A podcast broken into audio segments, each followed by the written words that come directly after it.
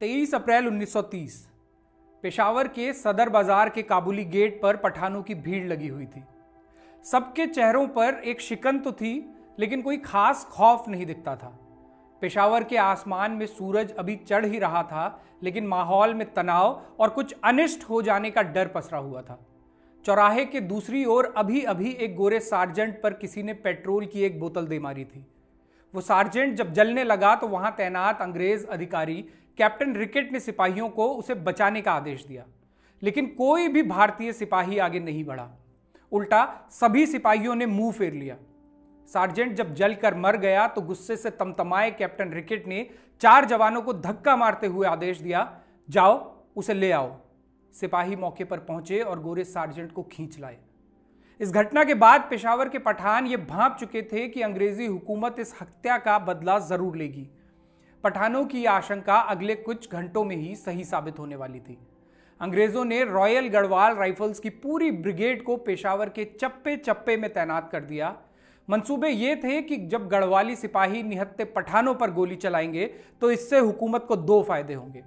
पहला तो ये कि पठानों का जनसंहार हुकूमत के खिलाफ उठने वाली हर आवाज़ को खौफजदा कर देगा। और दूसरा ये कि हिंदू सिपाहियों पर पठानों द्वारा चलाई गई गोलियों से धर्म के बीच बन रही नफरत की खाई और भी चौड़ी हो जाएगी। अंग्रेज़ अधिकारियों ने गढ़वाल रेजिमेंट की प्लाटून चार को पठानों के नरसंहार के लिए चुना था। इस प्लाटून की कमान एक ऐसे गढ़वाली सूबेदार के हाथों में थी जो कुछ मिनट बाद ही पूरी ब्रितानिया सल्तनत की ज़मीन हिलाने वाला था, जो पूरी दुनिया के क्रांतिकारियों के लिए एक आदर्श बनने वाला था। जिसका नाम स्वतंत्रता आंदोलन के स्वर्णिम अक्षरों में दर्ज होने वाला था और जो कुछ साल बाद आज़ाद भारत की एक गुलाम रियासत में पहली सशस्त्र क्रांति का नेतृत्व करने वाला था। यह नाम था चंद्र सिंह भंडारी, जिसे इतिहास ने चंद्र सिंह गढ़वाली के रूप में याद रखा।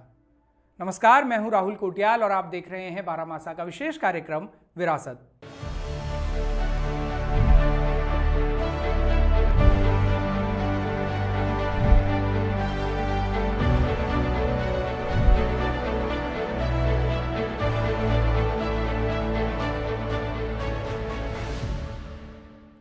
गढ़वाल राइफल्स ने पेशावर में अपने देशवासियों पर गोली चलाने से इनकार कर दिया था। पूरी दुनिया में इस घटना का ज़बरदस्त असर हुआ। जो साहस और जज्बा चंद्र सिंह गढ़वाली ने पेशावर में दिखाया था, उस साहस की झलकियाँ उनके बचपन में ही दिखने लगी थी। अपनी बलशाली देह और हिम्मत के चलते उन्हें छोटी उम्र में ही गाँव के लोग एक भड़ की तरह पहचानने लगे थे। उत्तराखंड के पहाड़ों में भड़ उस व्यक्ति को कहते हैं जो असामान्य रूप से बलशाली होता है। ऐसे ही एक भड़ का जन्म 25 दिसंबर अठारह सौ इक्यानबे को चमोली ज़िले में चांदपुर गढ़ी के नज़दीक रोणोसेरा गाँव में काश्तकार जातली सिंह के घर पर हुआ। जातली सिंह अनपढ़ थे। उनका सामाजिक दायरा भी ऐसा नहीं था कि वो शिक्षा की ज़रूरत कभी महसूस कर पाते। इसका खामियाजा चंद्र सिंह को भुगतना पड़ा। तेज दिमाग होने के बावजूद भी उन्हें शुरुआती दिनों में स्कूल नहीं भेजा गया। लेकिन जब चंद्र सिंह की पैरवी के लिए स्कूल के हेडमास्टर खुद जातले सिंह के घर आए तो उन्होंने फिर उन्हें रोका भी नहीं। और इस तरह चंद्र सिंह की स्कूली शिक्षा की शुरुआत हुई।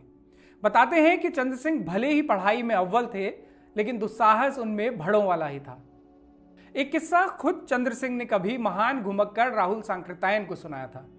राहुल अपनी किताब में इस बात का ज़िक्र करते हुए लिखते हैं कि चंद्र सिंह उस समय सिर्फ़ तेरह साल के थे, जब गढ़वाल का कोई डिप्टी कमिश्नर अपनी पत्नी के साथ डेडो विंसर के जंगलों में शिकार के लिए पहुँचा। पूरा गाँव उसके खिदमत में जुट गया। जितना हो सकता था आवभगत की गई। इस दौरे में आए डिप्टी कमिश्नर और उनकी पत्नी गाँव के पास ही मौजूद एक डाक बंगले में ठहरे थे। अगले दिन अंग्रेज़ साहब शिकार के लिए जंगल चले गए तो अंग्रेज़ मीम बंगले में ही अकेले रह गई। इस दौरान एक ऐसी घटना हुई जिससे पूरे गाँव की शामत आने वाली थी। हुआ यूँ कि गाँव का एक मानसिक विक्षिप्त व्यक्ति नग्न अवस्था में बंगले के सामने से गुजर गया। जिस वक्त वो वहाँ से निकल रहा था, उस वक्त अंग्रेज़ मीम बंगले के बाहर ही टहल रही थी। उन्होंने उस नग्न व्यक्ति को देखा तो इसे अपना अपमान माना। डिप्टी कमिश्नर शिकार से वापस लौटे तो उनकी पत्नी ने उन्हें इस बारे में बताया। गाँव के सभी पुरुषों को अंग्रेज़ मीम के सामने शिनाख्त परेड के लिए तलब कर लिया गया।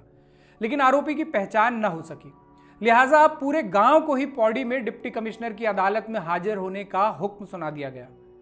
गाँव वाले पौड़ी पहुँचे तो उन्हें बताया गया कि साहब की अदालत अब जोशीमठ से आगे नीति घाटी में लगेगी। बेचारे गाँव वाले खाने की चीज़ें पीठ पर लादे कई दिनों की पैदल यात्रा के बाद नीति पहुँचे। वहाँ एक नया फरमान सुनाया गया। कहा गया कि इस मुकदमे की सुनवाई वही मेम करेगी और वो इस वक्त पौड़ी में है। ज़्यादातर गाँव वालों की जेब अब खाली हो चुकी थी, लेकिन मरते क्या ना करते। कुछ लोगों को वापस गाँव रवाना किया गया, चंदा जुटाकर पैसा मंगवाया गया और एक बार फिर से एक लंबा सफ़र तय करते हुए ये लोग दोबारा पौड़ी पहुँचे। बेहद घबराए हुए कि अंग्रेज़ मीम न जाने क्या सजा सुना दे। रोनोसेरा गाँव के इन लोगों के बीच गौरीदत्त नाम का एक व्यक्ति अपने जादू टोने के लिए खासा मशहूर था। उसने इस समस्या का समाधान बताते हुए चूल्हे ओखल और चक्की की मिट्टी के साथ कुछ अन्य चीज़ें मिलाई और एक पुड़िया में इन्हें बांधकर ऐलान कर दिया कि अगर मंत्र चढ़ी इस पुड़िया की राख अंग्रेज़ अधिकारी के सर पर उड़ेल दी जाए तो उसका दिमाग बदल जाएगा और वो सभी लोगों की सजा को माफ़ कर देगा। अब संकट ये था कि बिल्ली के गले में घंटी आखिर बांधे कौन? जब कोई भी इसके लिए तैयार नहीं हुआ तो तेरह साल के चंद्र सिंह ने आगे आकर यह ज़िम्मेदारी ली। सुनवाई का दिन आया तो डिप्टी कमिश्नर के आवास पर अदालत बैठी, जिसमें वो और उनकी पत्नी दोनों बतौर जज शामिल हुए। अपराधी के तौर पर तो पूरा गाँव ही मौजूद था, लिहाजा अदालत में काफ़ी भीड़ थी। इस भीड़ के बीच से निकलकर चंद्र सिंह ने मौका देखते ही वो राग की पुड़िया दोनों जजों के सर पर झाड़ दी। न तो जजों को और न ही वहाँ खड़े उनके चपरासियों को इसकी कोई भनक लगी। इत्तेफाकन हुआ भी ये कि डिप्टी कमिश्नर और उनकी पत्नी ने गाँव वालों को पाँच रुपए के मामूली जुर्माने की सजा सुनाते हुए छोड़ दिया। ये सुनते ही गाँव वालों ने चंद्र सिंह को अपने कंधों पर बैठा लिया। अंग्रेज़ अधिकारी और उसकी पत्नी ये देख असमंजस में डूब गए। उन्हें समझ नहीं आ रहा था कि जब फैसला उन्होंने सुनाया है तो जय जयकार आखिर एक तेरह साल के नौजवान की क्यों हो रही है और सभी लोग उसे क्यों धन्यवाद दे रहे हैं? उस अंग्रेज़ परिवार के लिए ताउम्र ये बात एक रहस्य ही बनी रही।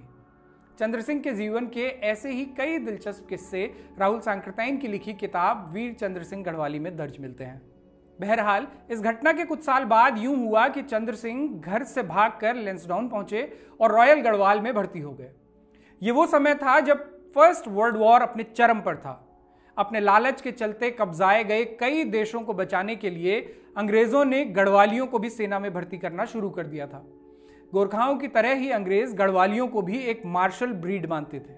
लिहाजा उन्होंने ज़्यादा से ज़्यादा गढ़वालियों को फौज में भर्ती किया और उन्हें प्राथमिक प्रशिक्षण देकर सीधे फ्रांस के मोर्चे पर झोंक दिया। पूरी दुनिया दो हिस्सों में बट रही थी। दूसरे देशों की ज़मीन और संसाधनों पर कब्जे के लिए करोड़ों लोगों को मौत के घाट उतारा जा रहा था। युद्ध के एक धड़े में इंग्लैंड भी था और क्योंकि भारत उसका गुलाम देश था तो लाजमी है कि गुलाम सैनिकों को उसके लालच की कीमत चुकानी थी। यही कीमत चुकाने के लिए गढ़वाल राइफल्स को भी फ्रांस के मोर्चे पर भेजे जाने का फैसला हुआ। इस युद्ध में जाने वाले सैनिकों को जीवित वापस लौटने की उम्मीद बेहद कम ही होती थी।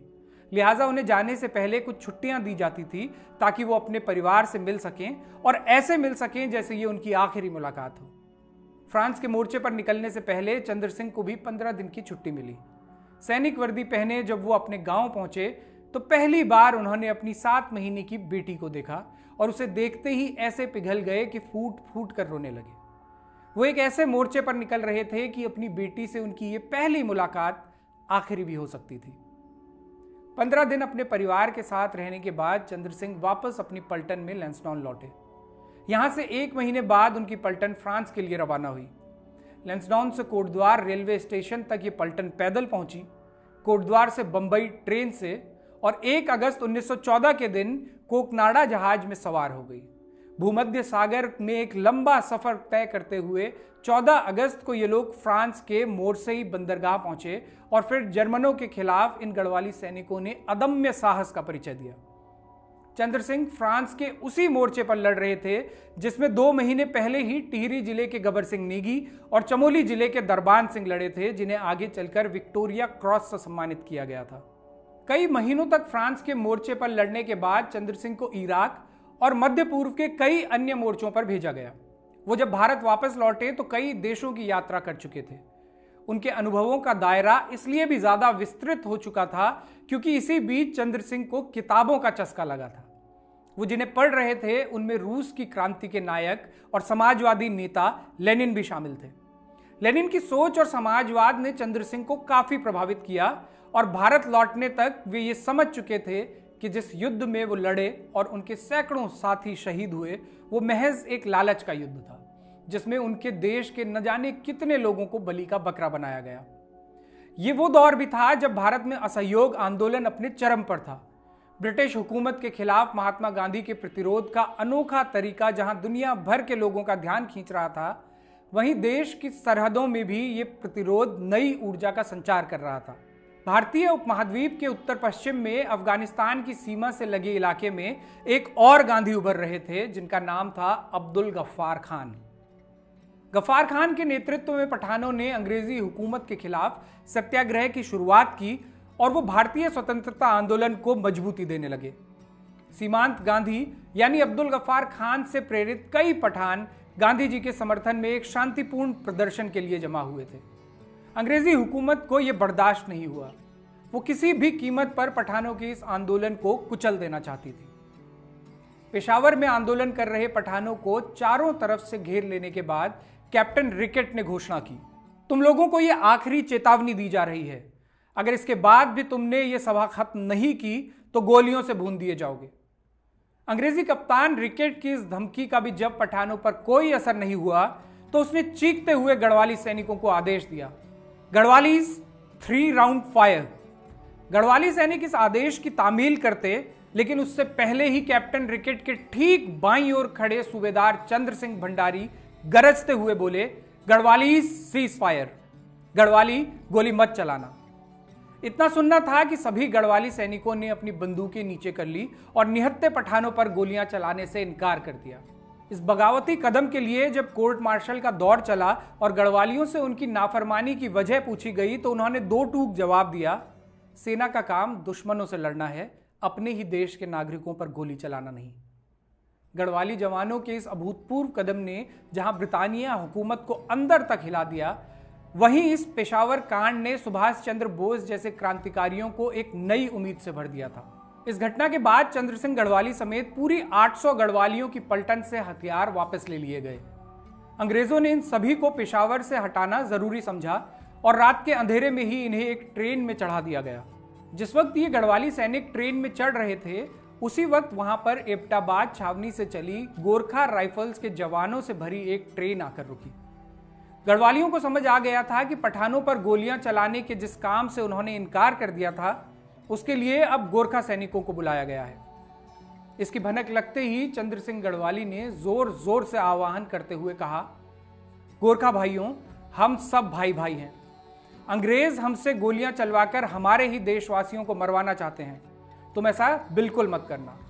चंद्र सिंह के साथ ही तमाम गढ़वाली सैनिकों ने जब ये बात दोहराई तो पूरा रेलवे स्टेशन गूंज उठा। अंग्रेज़ सिपाही वहाँ पहुँचे और गढ़वाली सैनिकों को गोरखाओं से दूर किया गया।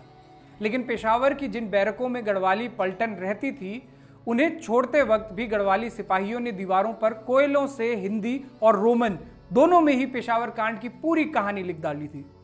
साथ ही कसम लिखी थी कि जो भी हिंदू या मुसलमान पलटन यहाँ आकर रुके, वो निहत्ते पठानों पर गोली न चलाए। इस रणनीति का ज़बरदस्त असर हुआ। गोरखा सैनिक सोच में पड़ गए और शक के दायरे में आते ही अंग्रेज़ों ने उन्हें भी पेशावर से वापस भेज दिया। चंद्र सिंह के नेतृत्व में एक बहुत बड़ा क्रांतिकारी कदम गढ़वाल राइफल्स उठा चुकी थी। कोर्ट मार्शल शुरू हुआ तो चंद्र सिंह समेत 16 अन्य आरोपियों का मुकदमा बैरिस्टर मुकुंदीलाल ने लड़ा। पहले यह तय था कि इन सभी को अंग्रेज़ी हुकूमत के खिलाफ बगावत करने के लिए सजाए मौत दी जाएगी, लेकिन कोर्ट ने इन सभी को आजीवन कारावास की सजा मुकर्र की। चंद्र सिंह गढ़वाली के जीवन में फौज का अध्याय अब खत्म हो चुका था। लेकिन इसके साथ ही अब उनका जीवन राजनीतिक, सामाजिक और आंदोलनकारी के रूप में तरमीम होने वाला था। एक ऐसा जीवन जिसमें महात्मा गांधी, पंडित जवाहरलाल नेहरू और सरदार वल्लभ भाई पटेल जैसे बड़े नेताओं की शागिर्दी लिखी थी। वहीं दूसरी ओर अपने ही लोगों द्वारा उन्हें वो तमाम दुख भी मिलने वाले थे, जिसके हकदार वो कतई नहीं रहे। चंद्र सिंह को हुई आजीवन कारावास की सजा की शुरुआत एपटाबाद की जेल से हुई, जहाँ वो छह साल रहे। इसके बाद दो साल बरेली जेल में और फिर चार साल देश की अलग अलग जेलों में। जेल में सजा काटने के दौरान उनके विचारों में भी लगातार परिवर्तन हो रहे थे। इनमें सबसे बड़ा पड़ाव तब आया जब इलाहाबाद की नैनी जेल में उनकी मुलाकात शिव वर्मा, जयदेव कपूर, डॉक्टर गया प्रसाद, शंभू प्रसाद, विजय कुमार और यशपाल जैसे क्रांतिकारियों से हुई। इन लोगों की संगत में आकर चंद्र सिंह अब पूरी तरह से साम्यवादी, यानी कि एक कम्युनिस्ट हो चुके थे। सरकार को इस संगत का पता चला तो उन्हें 10 नवंबर उन्नीस के दिन देहरादून जेल में शिफ्ट कर दिया गया। कुछ समय बाद जब उन्हें लखनऊ जेल भेजा गया तो उनकी मुलाकात राजनीतिक कैदी पंडित जवाहरलाल नेहरू से हुई। दोनों लगभग 42 दिन एक दूसरे के अगल बगल रहे। चंद्र सिंह को पंडित नेहरू प्यार से बड़े भाई कहकर पुकारा करते थे। यही नाम बाद में उनका प्रसिद्ध भी हुआ, जिसका ज़िक्र राहुल सांकृत्यायन ने भी किया है। जेल से छूटने के बाद कई साल चंद्र सिंह ने पंडित नेहरू, गोविंद वल्लभ पंत और महात्मा गांधी के सानिध्य में काम किया। वो कई बार इन बड़े नेताओं की बातों से असहमत होते हुए देश के लिए क्रांतिकारी रास्ते को भी ज़रूरी बताते थे। इसका नुकसान ये हुआ कि उन्हें कई अहम राजनीतिक समितियों से अलग थलग कर दिया गया। अंग्रेज़ों ने उन्हें जेल से तो छोड़ दिया था, लेकिन उनके पौड़ी जाने पर प्रतिबंध था। यह प्रतिबंध तभी हटा जब देश आज़ाद हुआ। उसके बाद वो पौड़ी में ही जनता के मुद्दे उठाने लगे। लेकिन इसी बीच एक और अहम घटना हुई, जिसके चलते वो फिर से पूरे देश के सामने एक बड़े क्रांतिकारी के रूप में सामने आए। ये घटना थी आज़ाद भारत में टिहरी नाम की एक रियासत में सशस्त्र क्रांति की अगुवाई करना। राहुल सांकृतायन अपनी किताब वीर चंद्र सिंह गढ़वाली में लिखते हैं, श्रीनगर में अलकनंदा के दूसरी ओर कीर्तिनगर से टिहरी रियासत की सीमा शुरू होती थी। यहाँ टिहरी के राजा के खिलाफ आंदोलन कर रही प्रजा परिषद के कुछ नेताओं को पुलिस ने गिरफ़्तार कर लिया था। इससे जनता में भारी गुस्सा था। इसकी सूचना जब कॉमरेड नागेंद्र सकलानी और मोलू भरदारी को मिली तो वे तुरंत मौके पर पहुँचे। सकलानी ने पहुँचते ही भोंपू पर बोलना शुरू किया और फिर सभा की शुरुआत हुई। इसके कुछ ही समय बाद कीर्तिनगर की कचहरी पर अधिकार कर लिया गया और कस्बे में जनता की सरकार स्थापित होने की घोषणा कर दी गई। राजा के अधिकारियों को जनता ने बंधक बना लिया। टिहरी के राजा नरेंद्र शाह उस वक्त टिहरी में अपने महल में थे। उन्हें इसकी सूचना मिली तो उन्होंने एसडीओ और पुलिस अधीक्षक को भारी पुलिस बल के साथ मौके पर रवाना किया। लेकिन जनता अब क्रांति का मोर्चा संभाल चुकी थी। तमाम सिपाही बंधक बना लिए गए थे। एसडीओ और पुलिस अधीक्षक ने यह नज़ारा देखा तो वे जंगल की ओर भागे। नागेंद्र सकलानी और मोलू भरदारी उनके पीछे भागे तो एसडीओ ने दोनों पर गोलियाँ चला दी। दोनों क्रांतिकारियों की वहीं शहादत हो गई। नागेंद्र सकलानी और मोलू भरदारी की शहादत की खबर सुनकर जनता मायूस होने लगी। लेकिन क्रांति दिशाहीन न हो, इसके लिए पेशावर कांड के नायक चंद्र सिंह गढ़वाली तुरंत पौड़ी से कीर्तिनगर पहुँचे। उन्होंने एक भूपू अपने हाथ में लिया और जनता से बोले, मैं चंद्र सिंह गढ़वाली हूँ। नागेंद्र सकलानी और मोलू भरदारी की शहादत हमारी अंतिम शहादत है। गढ़वाल में 1300 साल का ये सामंती गढ़ अब ढहने वाला है। इन शहादतों के सामने ये अब टिक नहीं सकेगा। चंद सिंह गढ़वाली आवाहन कर ही रहे थे कि वहाँ मौजूद पुलिस के सभी सिपाहियों ने अपने हथियार झुका लिए और इस जन क्रांति का हिस्सा हो गए।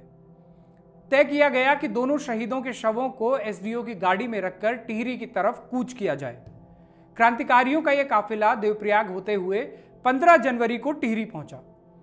गाँव, कस्बे, बाज़ार, जहाँ जहाँ से भी ये यात्रा गुजरी, पुलिस के सिपाही अपने हथियार डालते गए और जनता घरों से निकलकर इस जुलूस का हिस्सा बनती चली गई। क्या बुज़ुर्ग, क्या नौजवान, क्या महिलाएँ और क्या बच्चे, सभी टिहरी की तरफ़ बढ़ने लगे। 15 जनवरी को यह काफिला टिहरी पहुँचा। अब तक इस काफिले में हथियारबंद सुरक्षा कर्मी भी शामिल हो चुके थे। ये वही हथियारबंद सुरक्षा कर्मी थे जो कभी गढ़वाल राइफल के योद्धा थे और बाद में आज़ाद हिंद फौज में शामिल हो गए थे। इन्हें पता चला कि उनका नेता चंद्र सिंह गढ़वाली इस क्रांति का नेतृत्व कर रहा है तो ये सभी अपने हथियार लेकर एक सुरक्षा प्लाटून के रूप में क्रांति के भागीदार हो गए थे। टिहरी में एक सफल क्रांति हुई और रियासत को आज़ाद करवाते हुए उसका भारत संघ में विलय करवाया गया। इसके बाद चंद्र सिंह पौड़ी लौट आए लेकिन यहाँ उनके साथ एक ऐसी घटना हुई जिससे वो अंदर तक टूट गए। उन्हें आज़ाद भारत की पुलिस ने गिरफ़्तार कर लिया और बरेली जेल भेज दिया गया। चंद्र सिंह गढ़वाली ये भी नहीं जानते थे कि उन्हें किस आरोप में गिरफ़्तार किया जा रहा है। उन्होंने खुद पर लगी धाराओं के बारे में उत्तर प्रदेश सरकार से पूछा। उस समय उत्तर प्रदेश सरकार के मुख्यमंत्री गोविंद बल्लभ पंत हुआ करते थे। वे पहले से ही चंद्र सिंह से परिचित थे। डेरा इस्माइल खां जेल में जब चंद्र सिंह ने कैदियों की मांग को लेकर भूख हड़ताल की थी तो गोविंद वल्लभ पंत ने ही जूस पिलाकर उनकी हड़ताल तोड़वाई थी। ऐसे में चंद्र सिंह बरेली जेल में आश्चर्य में थे कि उन्हें आखिर क्यों जेल में डाल दिया गया है। वो भी तब, जब भारत एक आज़ाद मुल्क है। जेल में रहते हुए जब उन्हें एक हफ़्ता बीत गया था तो राज्य के गृह सचिव का एक पत्र उन्हें मिला।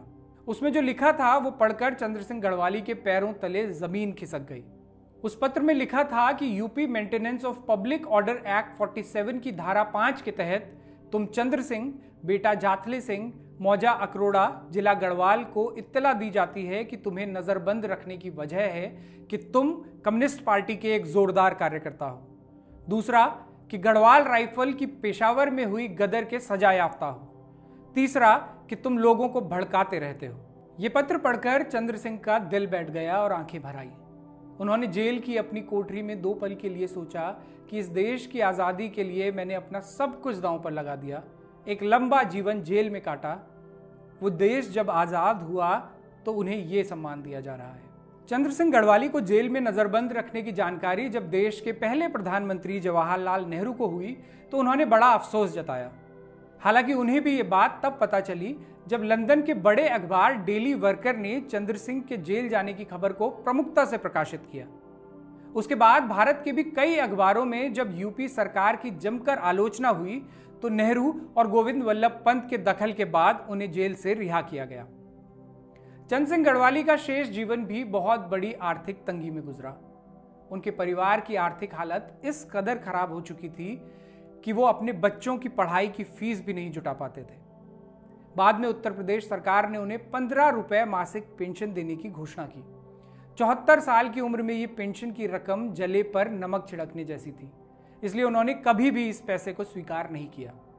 साल उन्नीस सौ सत्तावन में चंद्र सिंह गढ़वाली ने कम्युनिस्ट पार्टी के सिंबल पर चुनाव भी लड़ा, लेकिन वो जीत नहीं सके। एक अक्टूबर उन्नीस सौ उनासी के दिन एक लंबी बीमारी के बाद उनका देहांत हुआ। उनकी मौत के बाद भारत सरकार ने उनके सम्मान में एक डाक टिकट जारी किया और उत्तराखंड सरकार में कुछ योजनाएँ और कुछ संस्थाएँ आज भी उनके नाम से चलाई जा रही हैं।